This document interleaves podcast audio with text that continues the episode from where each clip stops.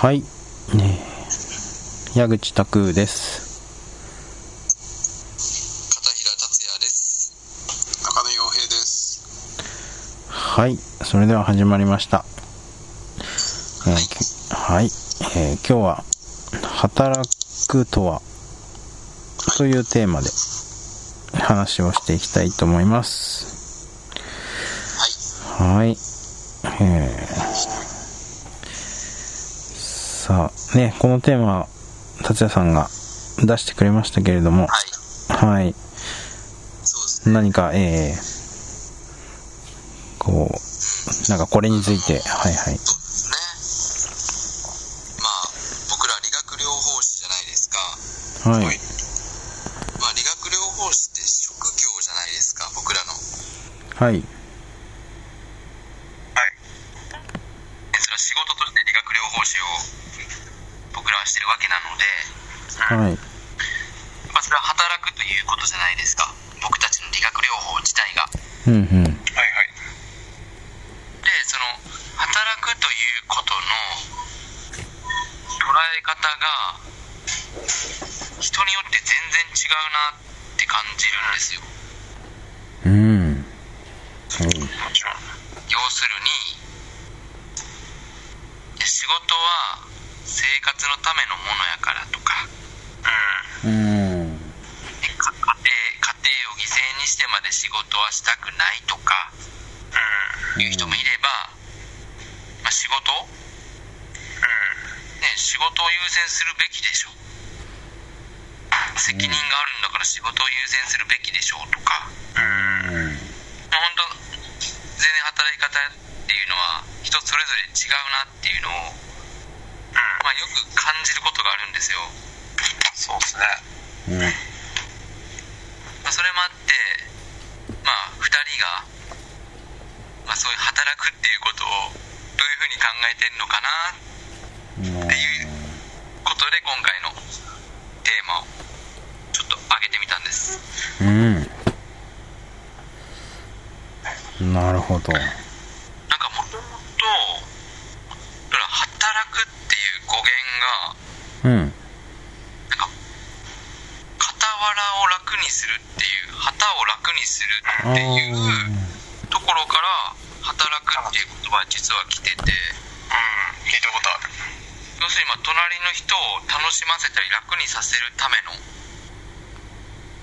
とが働くっていうことらしくて。うん。人のためにすることをもともとはまあ働くっていう語源らしくてうん。まあ、それが最近、最近、ちょっとそういうのが、ね、こう、なんだろう、そういう気持ちって薄れてきちゃってるのかなっていう。お金をもらうことが働くことみたいな。うん。ふうに、まあ、なりがちなのかなっていうのもあるんですけど。うん。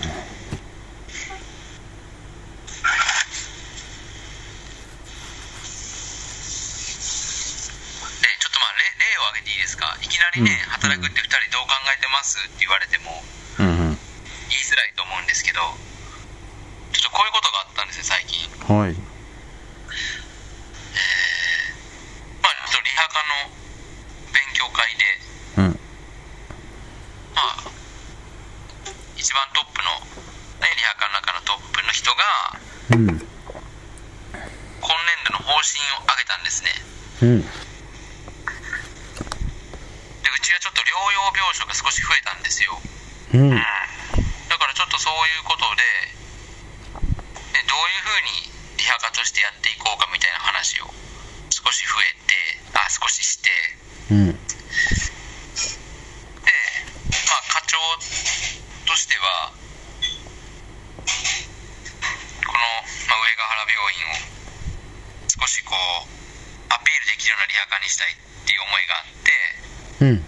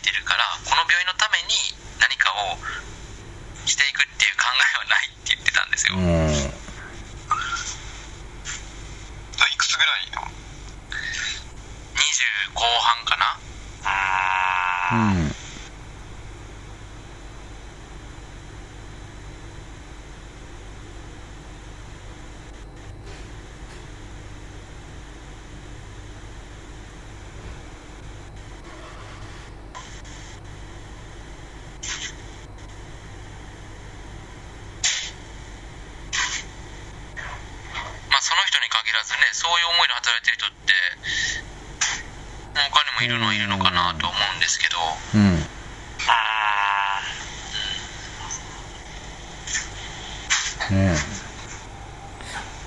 え。まあ正直ですよね。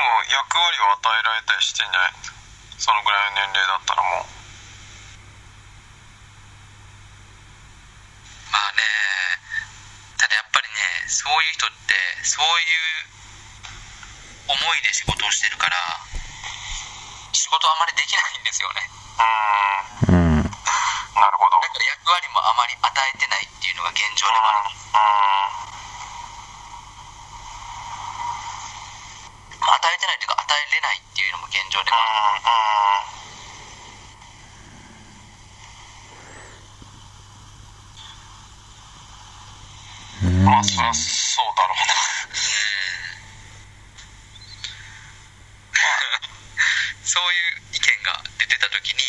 うん、あそれってどうかなっていうのはちょっと俺はすごく感じて。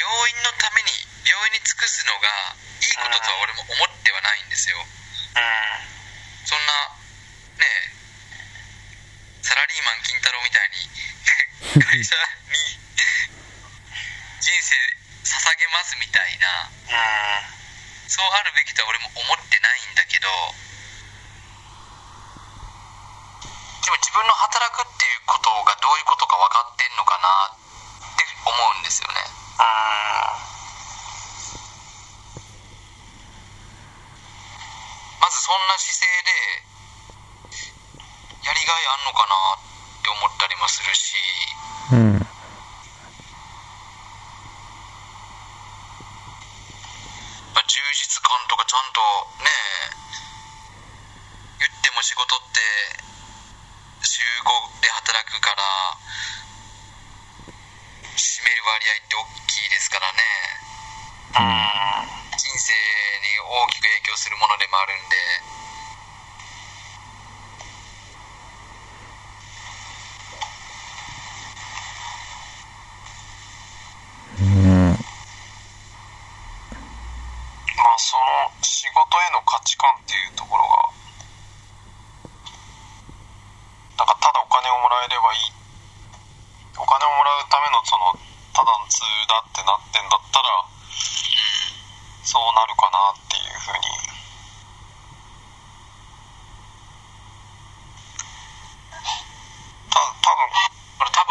そういうふうに思ってる人も少なくはないのかなと思って。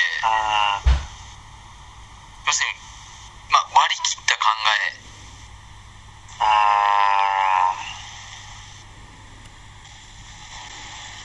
仕事は給料をもらって生活を支えるものみたいな。まあ確かに間違いではないうんそういう考えもね、まあ、理解できますよねこっち多分俺らの場合はそのお金だけじゃないっていうそのだけっていうところが大事かなって思っててお金ももちろん大事だけどそれだけじゃないっていうところ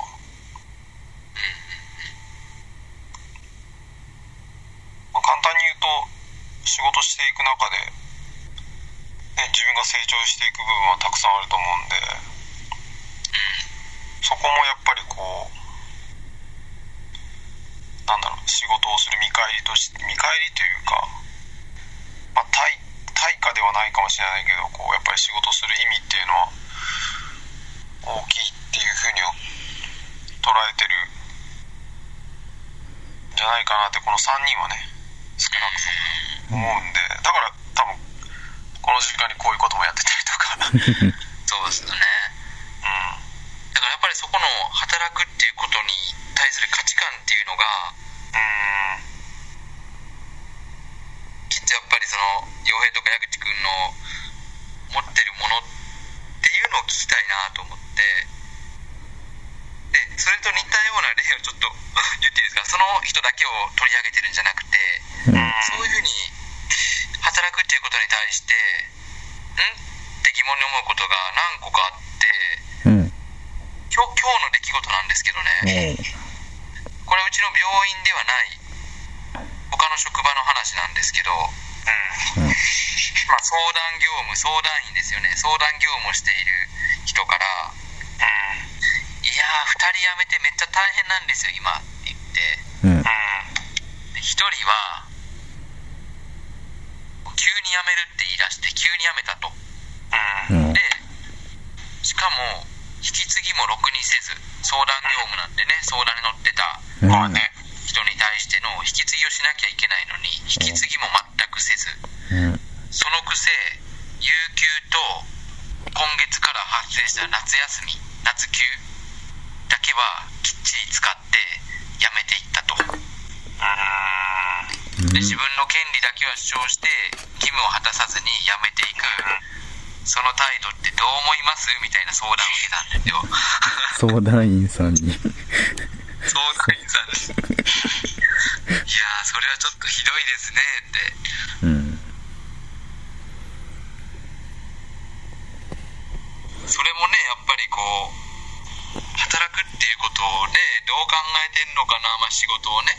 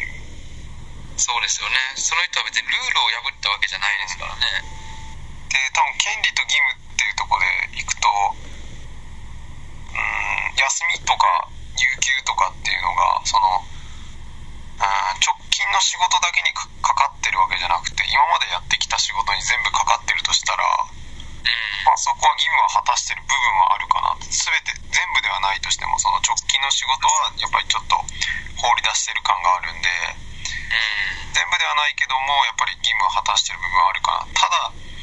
迷惑をか 迷惑を残る人に迷惑がかかってるのはまあ辞めるとなると少なからず迷惑がかかる。ね誰しもかかるとは思うんですけどうん。まあ、よっぽどうーんなんだろう定年とかでもやっぱり迷惑迷惑っていうかその穴はねすぐ埋められない部分もあると思うんででもそれをいかに最小限にするかっていうのはやっぱり考えなきゃいけないことだと思うんでそれからするとちょっとやっぱり無責任な部分はあるのかなっていうふうには思ってしまう。うーんまあ、その人も、まあ、3年未満かな働いてまだうん3年未満の若い人やったらしいんですけどねうんなるほどね。うんえーまあどういう背景で、まあ、お辞めになったのか。ねそうまあ何かねのっぴきならないような事情があったのか。まあまあ雰囲気だけで察するにこうちょっとね自分のもしかしたらこう、うん、わがままというか何か、うんうん、まあ不満を抱えながらお辞めになってったのかなっていう、うん、そう感そうですよね。受けますけれどもね。辞めた側としては不満を抱えて辞めていったんやろうなっていうのはありますよね、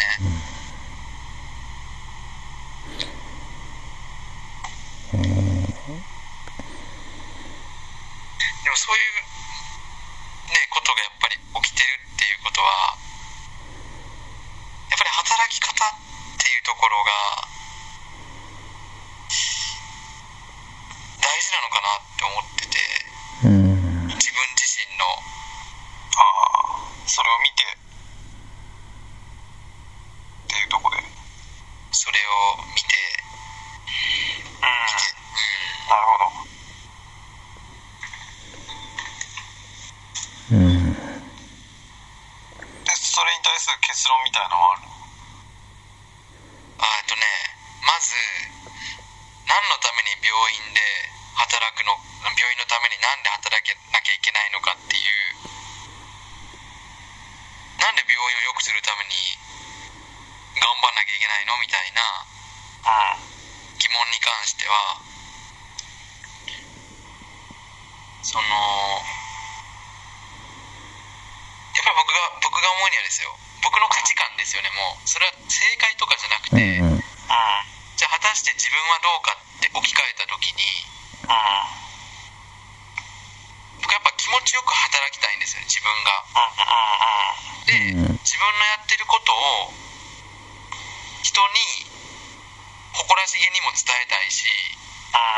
うん。うん。うん、自慢とかじゃなくて僕はこういう仕事をしていますっていうのを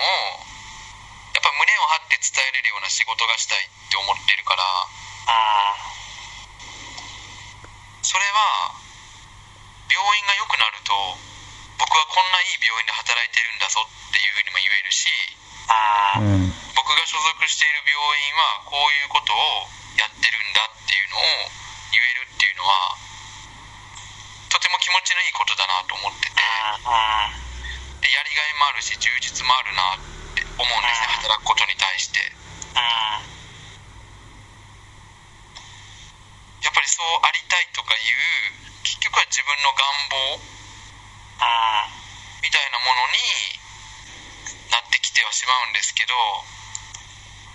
やっぱり働くっていうことにやりがいを感じたいし生きがいも感じたいしうん。でそれがまあ、まあ、僕らの仕事はね直結して人の役に立つものでもあるんでそれをね人が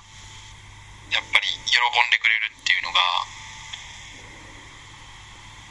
まあ自分にとっても気持ちのいいことだなっ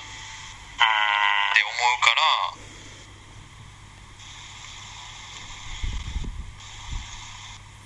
そうですね。まあそういうふうに働くそういう場所で働きたいなっていうその場所を探すんじゃなくて自分がそういう働く場所を作るっていうか。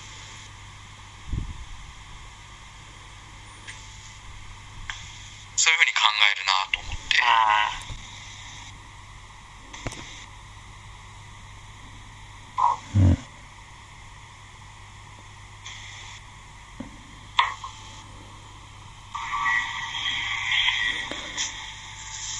確かにそこかなって職場を良くするメリットというか、うん何のために職場のために働くのっていうとやっぱりそういう、ね、気持ちのいい場所で自分も働きたいっていうところがやっぱ強いのかなと思いますけど、うん。うん。すごくその通りだなと思います。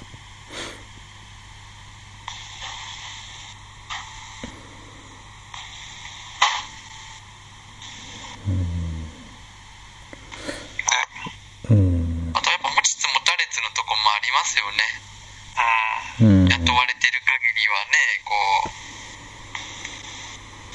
最近の考え方ではあんまりないかもしれないけどやっぱり雇ってねもらえてるっていうところもあるしうんうん。ね、こうそういう場で働かせてもらってるっていうのもありますしね。うん確かにやっぱり資格を持ってるからこそなんかこうその辺がちょっと薄れてるっていうのはやっぱ出てくるのかなっていう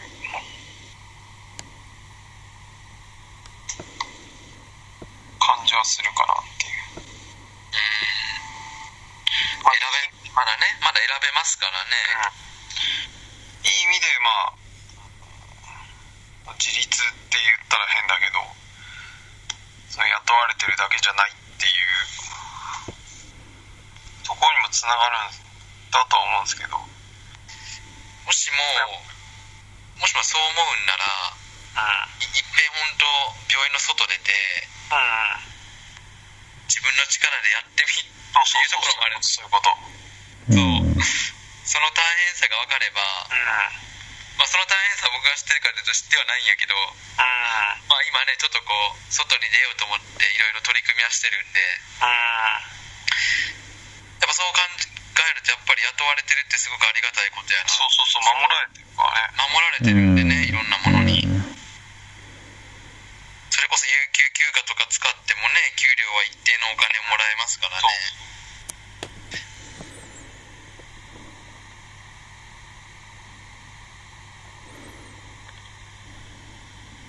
うん。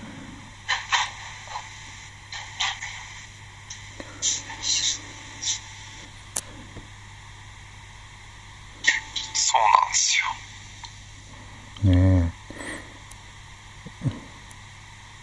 え。まあお話聞いてて、うん。まあその、うん。その人、なんていうか、人の心ってまあ一様ではないかなと思って、その、その人は、まあ今はそういう気持ちというかあんまり、うん、病院に対して、まあ前向きではない感じだと思うんですけど、でもきっとこう、まあね、入ってきた時っていうか、新入職員で入ってきた時には、きっとね、面接なんかでは、こう、起因の地域への医療活動への貢献に魅力を感じとか、なんか、きっと、こう、前向きな気持ちで入ってきたんだとは思うんですよね。まあ、まあ多分そういう気持ちも、まあね、あの、まあ全然もし残ってないんだとしたら、きっとやめてるんでしょうけれど、多分、ね、まあ何か職場をもしかしたらこう大切に思ってる部分もまあもしかしたらあるのかもしれないですしまあでも何かこう不満を感じているのかなっていう、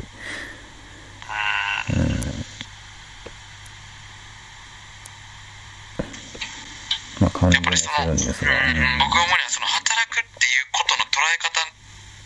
なのかなって思うんですよね。うん。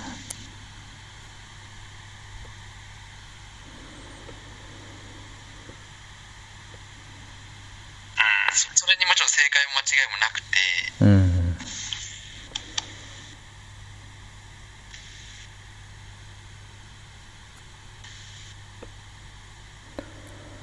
その人が一番うんそうだねそうね働く、まあ、何を大事にしてるかっていうところになってくるんだよね、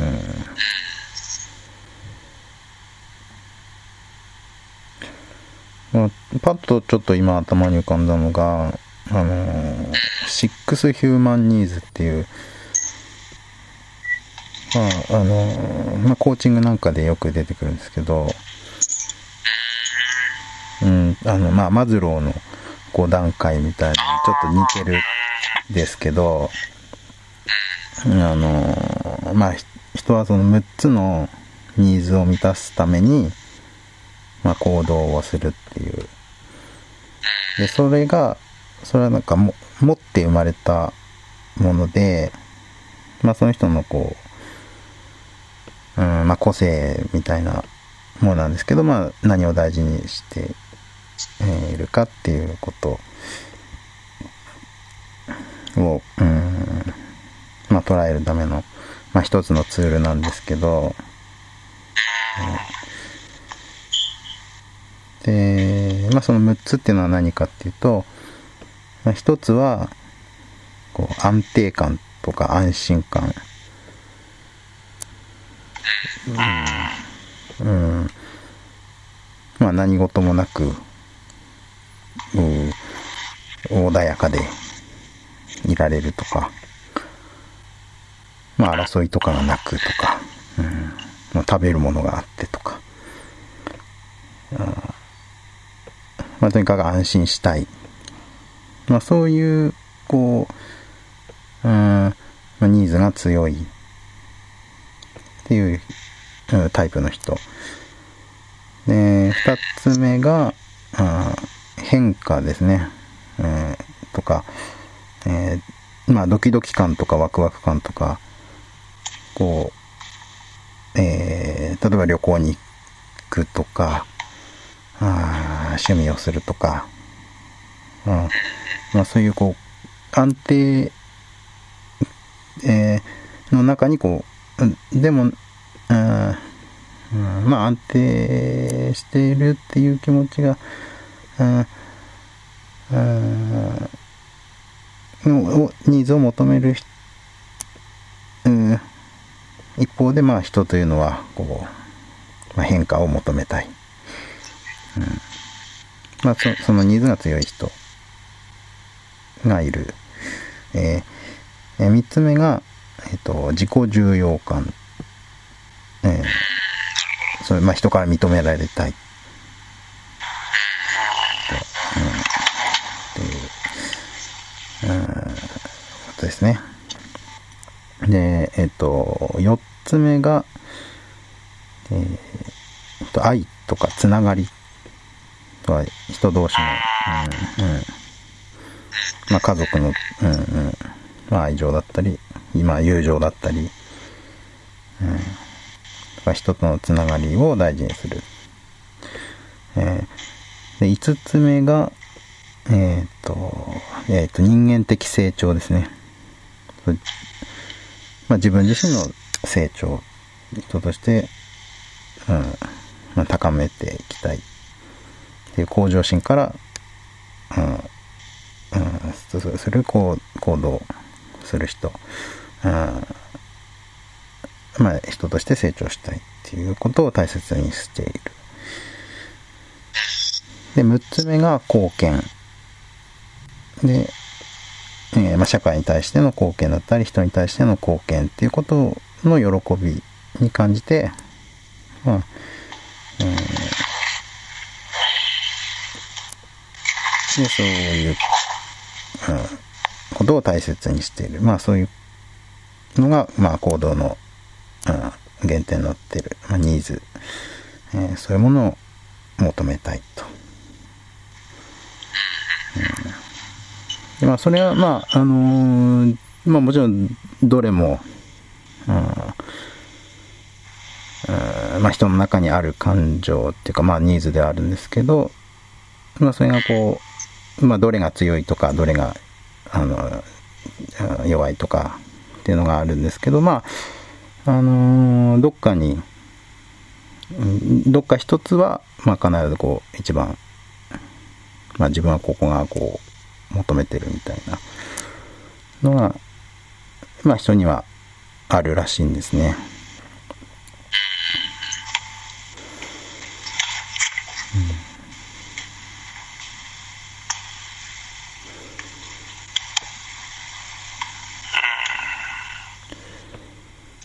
まあそんな確かにうん。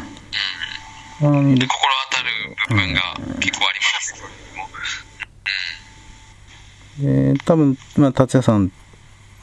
うん、なんか、例えばやっぱりその、まあ、貢献だったりとか、その人間的成長っていうあたりがすごく強いのかなと思って、そうですね。やっぱ自己重要感とかもやっぱありますよね。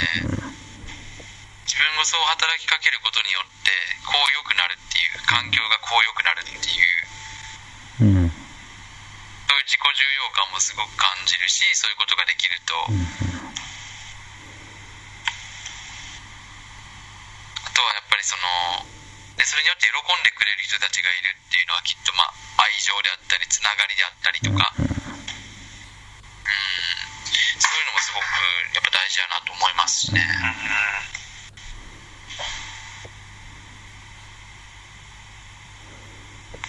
そこを、やっぱあれじゃないですかね、それを仕事を通して得ようとするかじゃないですかね。うん、あ、うん、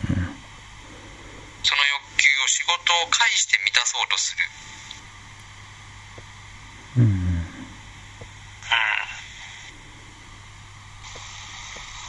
もしかしたらそれを仕事で満たそうとしない。仕事ではそこを満たそうとしてないとか。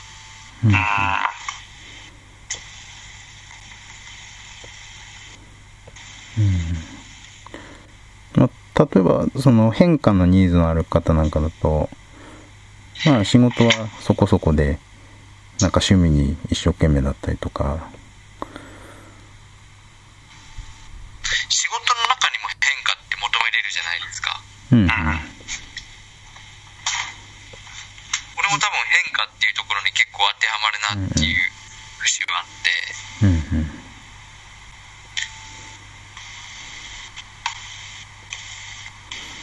それ普段の一般的な生活でもそうだし、仕事においても結構それがあったりもするんやけど、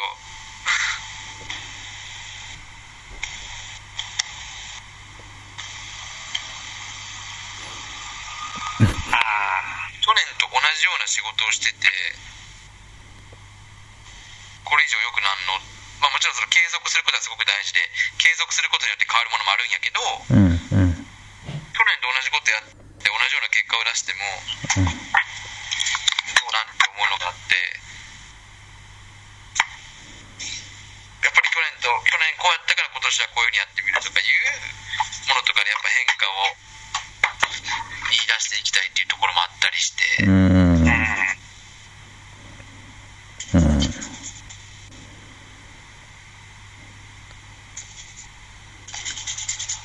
そうですね。まあ確かに、仕事に求めるか、まあ別のところに求めるかっていうことですね。そうですね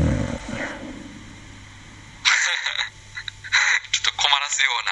うなうん。はい、いよいよ。展開になってしまいましたね矢口君をそう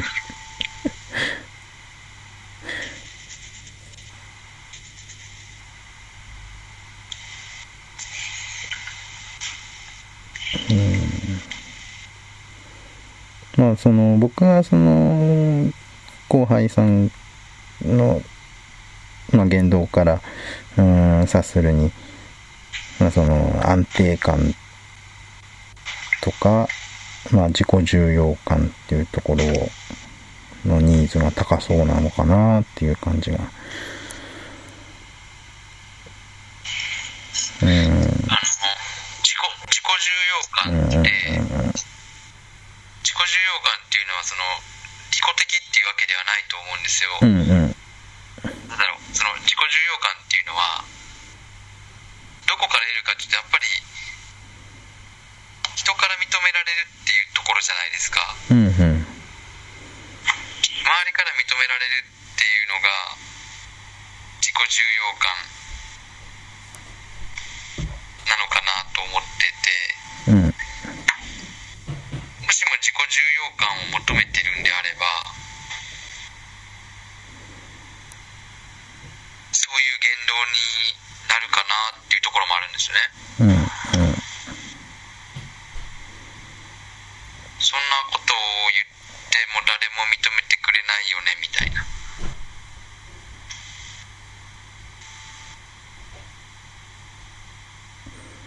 うん。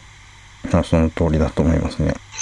ら矢口君の捉える自己重要感ってどういうことやと思うそのその後輩から見見えた自己重要感っていうのは、うん。うん。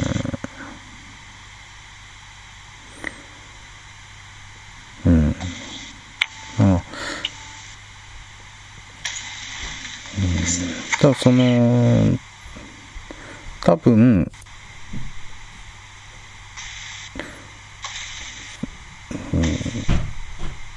まあその職場で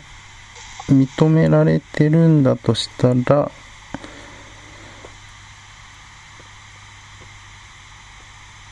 えーまあ逆にこう、その職場のために、まあ頑張ろうというふうに、うん、なるんじゃないかなと思うんですけれども。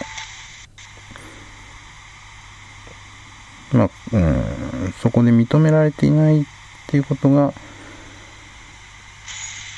るほどうん、本人のモチベーションをうん、うん、低くしている、うん、うん。まあもしかしたらその、そのニーズを満たしたいという言葉の裏返しというか、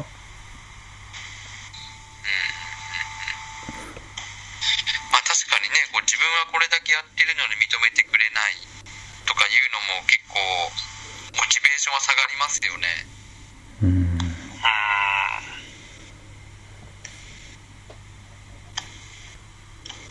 そうなってきちゃうとやっぱりこうね自己重要感その認められたい欲っていうのがこう裏返しにそういう言動になるっていうのも分かりますよねうん確かにでちょっとまあ今更ながらに弁解しておくとその後輩の考え方を否定してるというよりはうん、うん、そこで僕はちょっと働き方に対する考え方ってやっぱ人それぞれだなっていうところで、まあ、今回のテーマを、うん、うん、うん、出してるっていうところをもう一度だけ、いや、そうそうですね。働き方に対する考えを聞き出すための、まあ、例を挙げてるん。で、ええまあまあ、あのー人それぞれでいいっていう前提ですよね。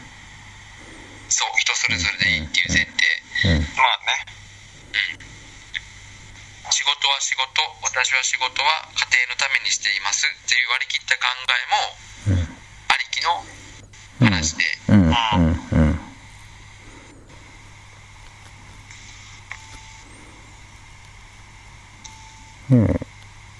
まあそれはそれで、ね、ただそう割り切った中にも、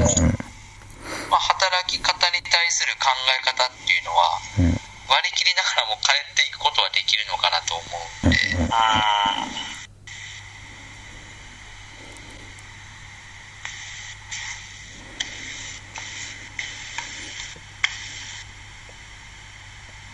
でもいいですね。そのさっき言った、ね、シックスヒューマンニーズ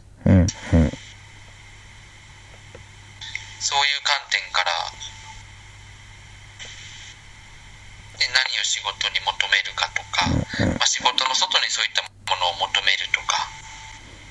うん。それによっては働き方って確かに変わりますもん。うん。ね、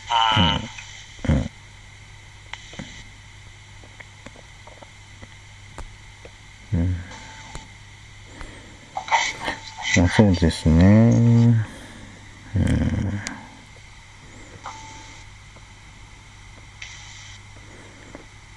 えばもう一つ聞きたいのがうん例えば業務会うんにも、まあ、2人は、まあ、その理学療法に関する要するにお金が発生しないところでもうん何らかのことをまあしてるじゃないですかうん時間を費やしたりとか、うんうんいろんなことで費やしてるじゃないですか、うんその勉強とかだけじゃなくてもうんうん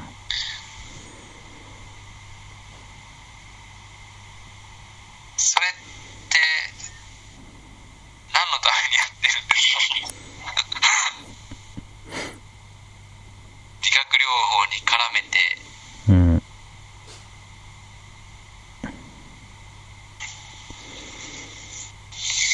お金が発生しないけど、うん、そういったこともやってるじゃないですか、いろんな。そうですねそれを働くっていう意識はありますかそこに働いているという意識はいや自分の成長でしょううんうんなんかち成長っていうか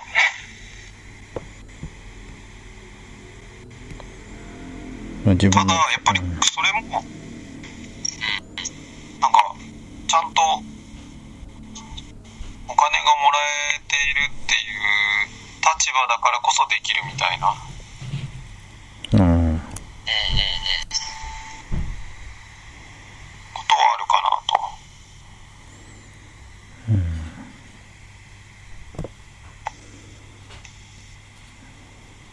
なるほど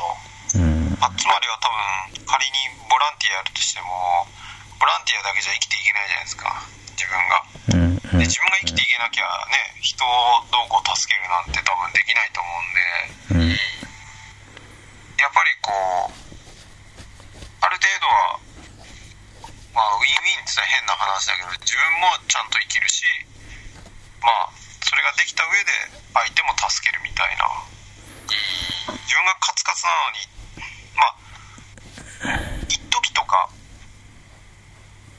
うーんまあ一時一時的なもので今はもうじゃあ資材全部うちね投げてでもこれをやろうとかいうことはあるかもしれないけども継続的にやるんであればやっぱりそこは自分がどう生きるかっていうところがやっぱりベースになってくるっていうか自分が存在しないとそういうのって全く無無になっちゃうんで、うん。うん、まあそれがちゃんと働いてお金をもらってるっていう前提でやっぱり、うん、いろんなものをこう積み重ねていく。うんっていうことはやっているかなと思うんで。だから別にそこにお金が発生する発生しないはあんまり関係なく自分が成長できるかどうかみたいな。ところがこうやるかやらないかの判断基準にはなってるかなっていう。うん。まあ、ちょっとこうあれですかねこう仕事の延長上に自分の生き方みたいなものがあー結局まとめて言うと全部そうなんですね。やってること全てが。つながってくるみたいな。つながってくる。ただお金っていうリアルなものがないとそのこの世では生きていけないってとこがあるんでやっぱりそういった部分もあるっていうだけであってなんか全部がこのお金が稼げない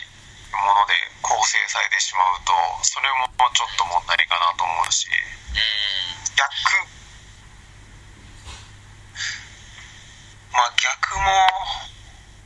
しかりなのかな。お金が全部発生してしまうとそこに責任っていうものが乗っかってきてしまうんでそうしたらこう変な話好き好きに動けないっていうか、うん、責任っていう遊びがなくなる。うん責任っていうところやっぱりがどうしてもあるんで、さまたちょっと動き方が違ってくるかなとか。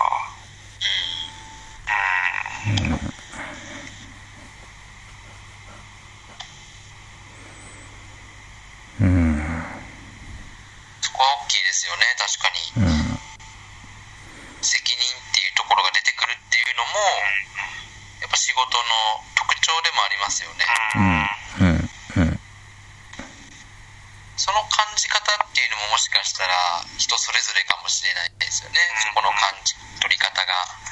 そこにしっかり責任を感じてる人もいれば、まあ、さっき言ったね仕事の辞め方とか。うん。もしかしたらその責任っていうところが関係してるのかもしれませんよね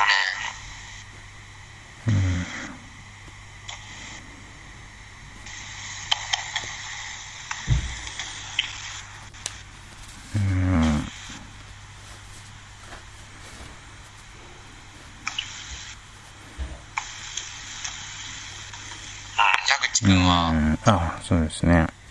かありますその、自分のねその別に給料とかお金とかもらってるわけじゃないけど、うん。まあなまあ長い目で見ればねそれがつながってくるとかはあるかもしれないけど、うん。まあ、そういうのに時間を費やしてる。そうですね。もう僕なんか完全にボランティアだけど仕事のようなこともねやっていますのでうーんまあそれはもう働いているっていう感覚はあるんですか矢口君の中で俺は働いてるんだっていううーん働いているうんまあ働いているんという感覚もありますね。まあ例えばそのえっとまあボランティアで言うと当事者グループの活動なんかはまあ結構ね会場を取ってチラシ作って人集めてまあまあちょっとした講座なんかもやったりね、ちょっと交流してもらうような、こう、いろいろ手をかけたりとか、うん、ね、定期的に集まってもらって、うん、とかっていうのは、まあ、かなり、まあ、仕事のような感じで、でもまあね、楽しいからね、やってるんですけども、うん。そうですね。まあ、働いている、うん。まあ、その、勤務してる仕事とはやっぱり感覚は違いますかね。働いているんですけどね。うん。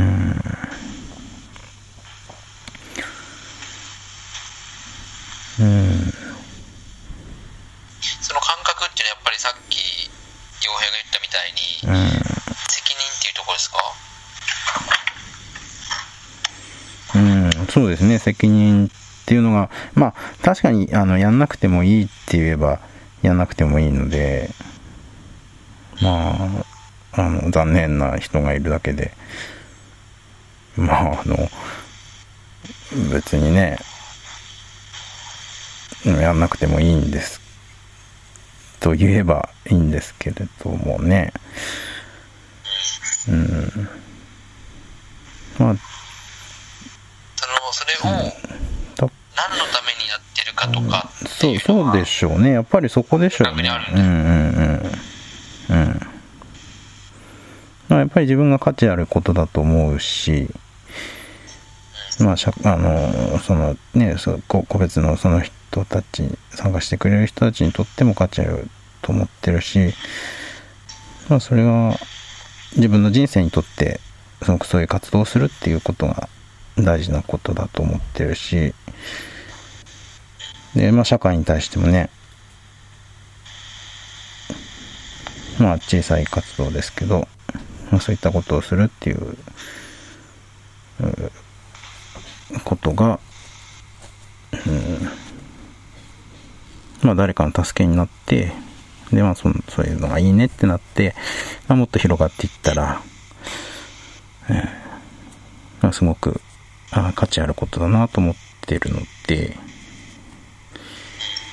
うん。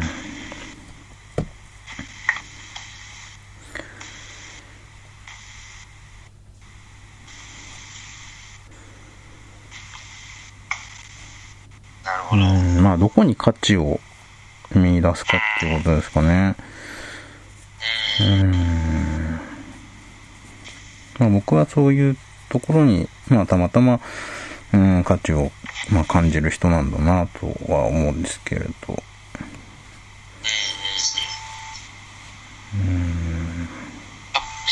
しかしたらその価値の見出し方っていうのが大きいかもしれませんよね。働く。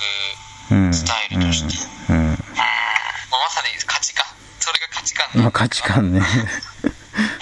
うんね、どこに価値を見出すかっていうのがね、価値観言葉になっちゃうけど、うん。うん まあ、ぐるっと一周して価値観っていう 結論に戻るみたいな。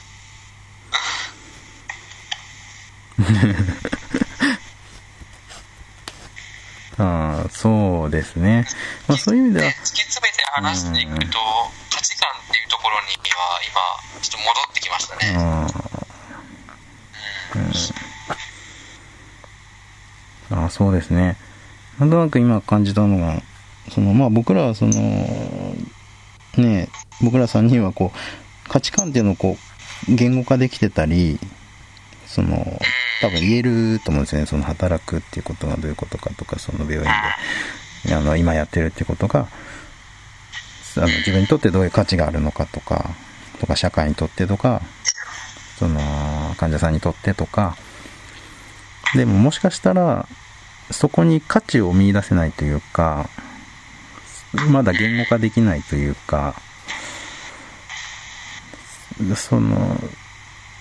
そういう人もいるのかな。うんやっぱりそのそこに価値を見出すっていうのは、うん。多分この職業の魅力とかも感じれてる人だと思うんですよねうん、うん、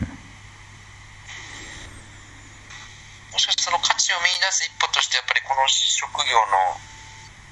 役割であったりとか位置づけであったりとかそういったところが理解できて初めてそこへの価値がなんか見出せていけるのかもしれないですよねうん。価値ね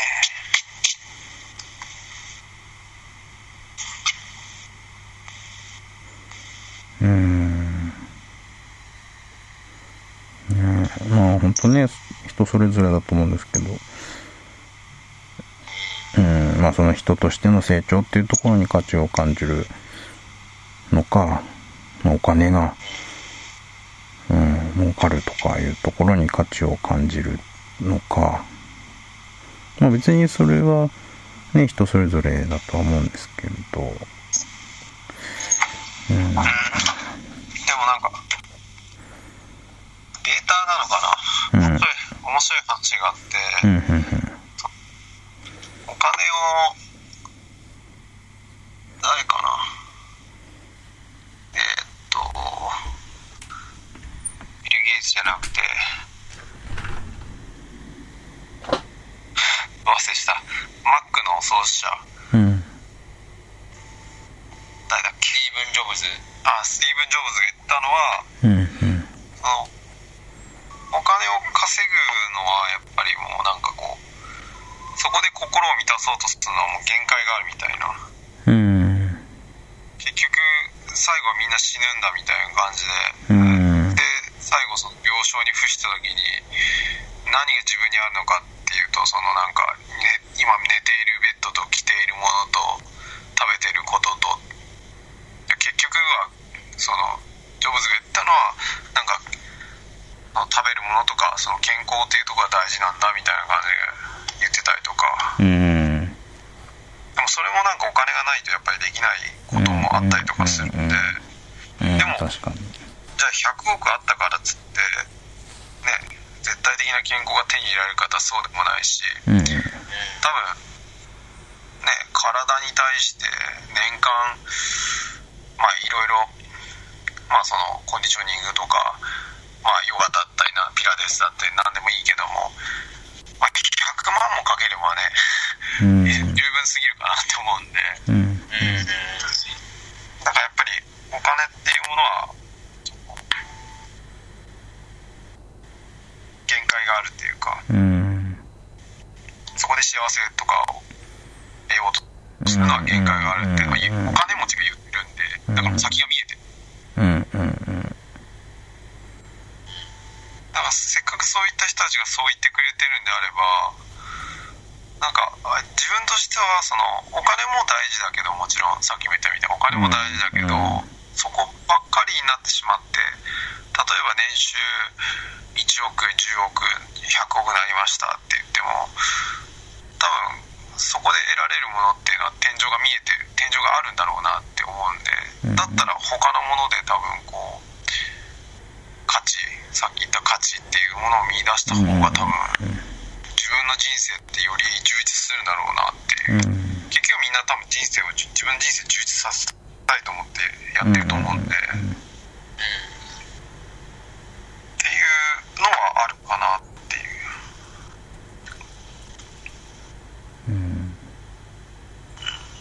う、うん。ね。まあ、要はお金だけじゃないっていう。うん。あくまでも手段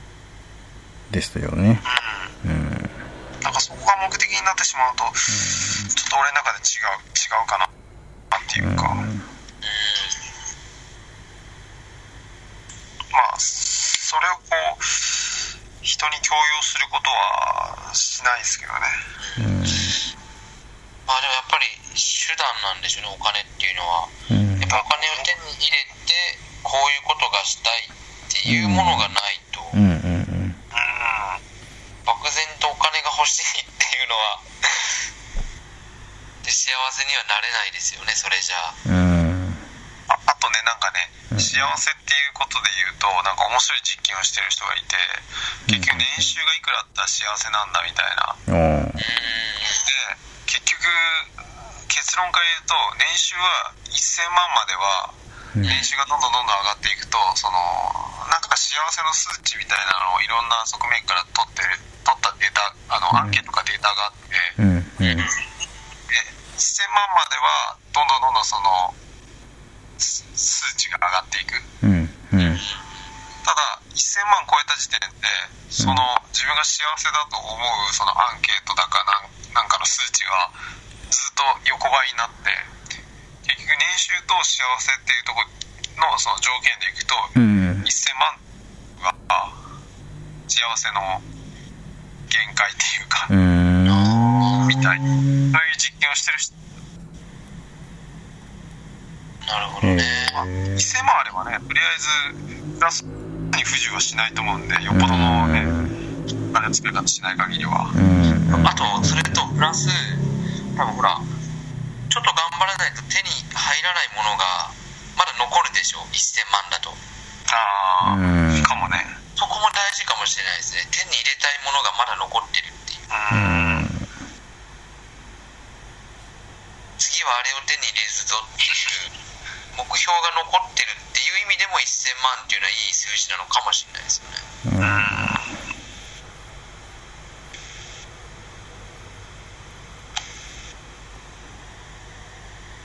ものね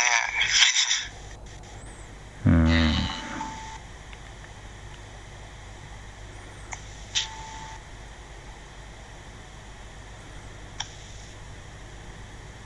難しいねなかなか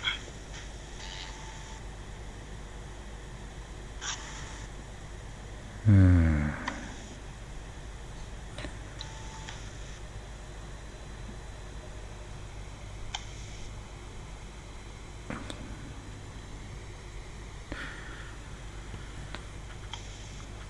まあ一通りねいい話が出たかなと。まあなかなか結論付けるところは難しいけど、うん。うんまあ、ちょっとなんかこうなんだろう働くっていうことは、まあ、価値観うんその価値観っていう部分がうん今回の話で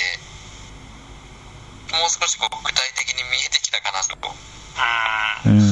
ん思いましたねうん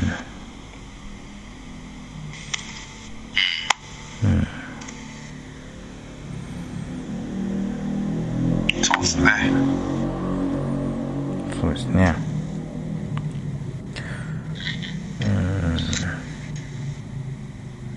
まあ何のために働いてんのかなとかうんね、そういうところをちょっとこう見直すっていうのも大事ですよなんかこうやることとか目標とか見えると結構がむしゃらになってふとあれ俺何のためにこれやってんのやろうとか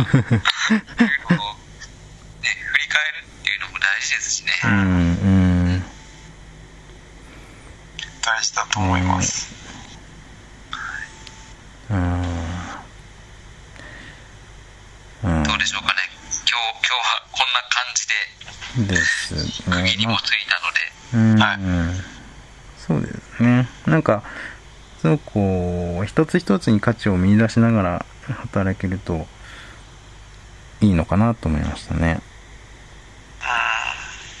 うん。そうですよね。記録一つ書くのもこの記録を書くことにどんな価値があるのか。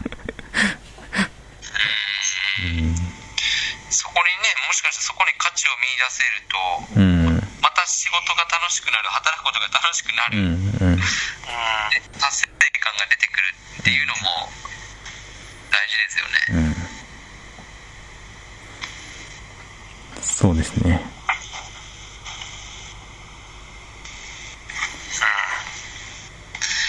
ので、まあ、いろんなことに価値を見出せるようなうん。ですね。働き方が理想なのかなと。うんうん。うん。いうことですかね。そうですねですかね。ねそれができるようになったら。うんうんうん。うん。まあね本当に。あの自分自身が成長できるなっていう感じがしますね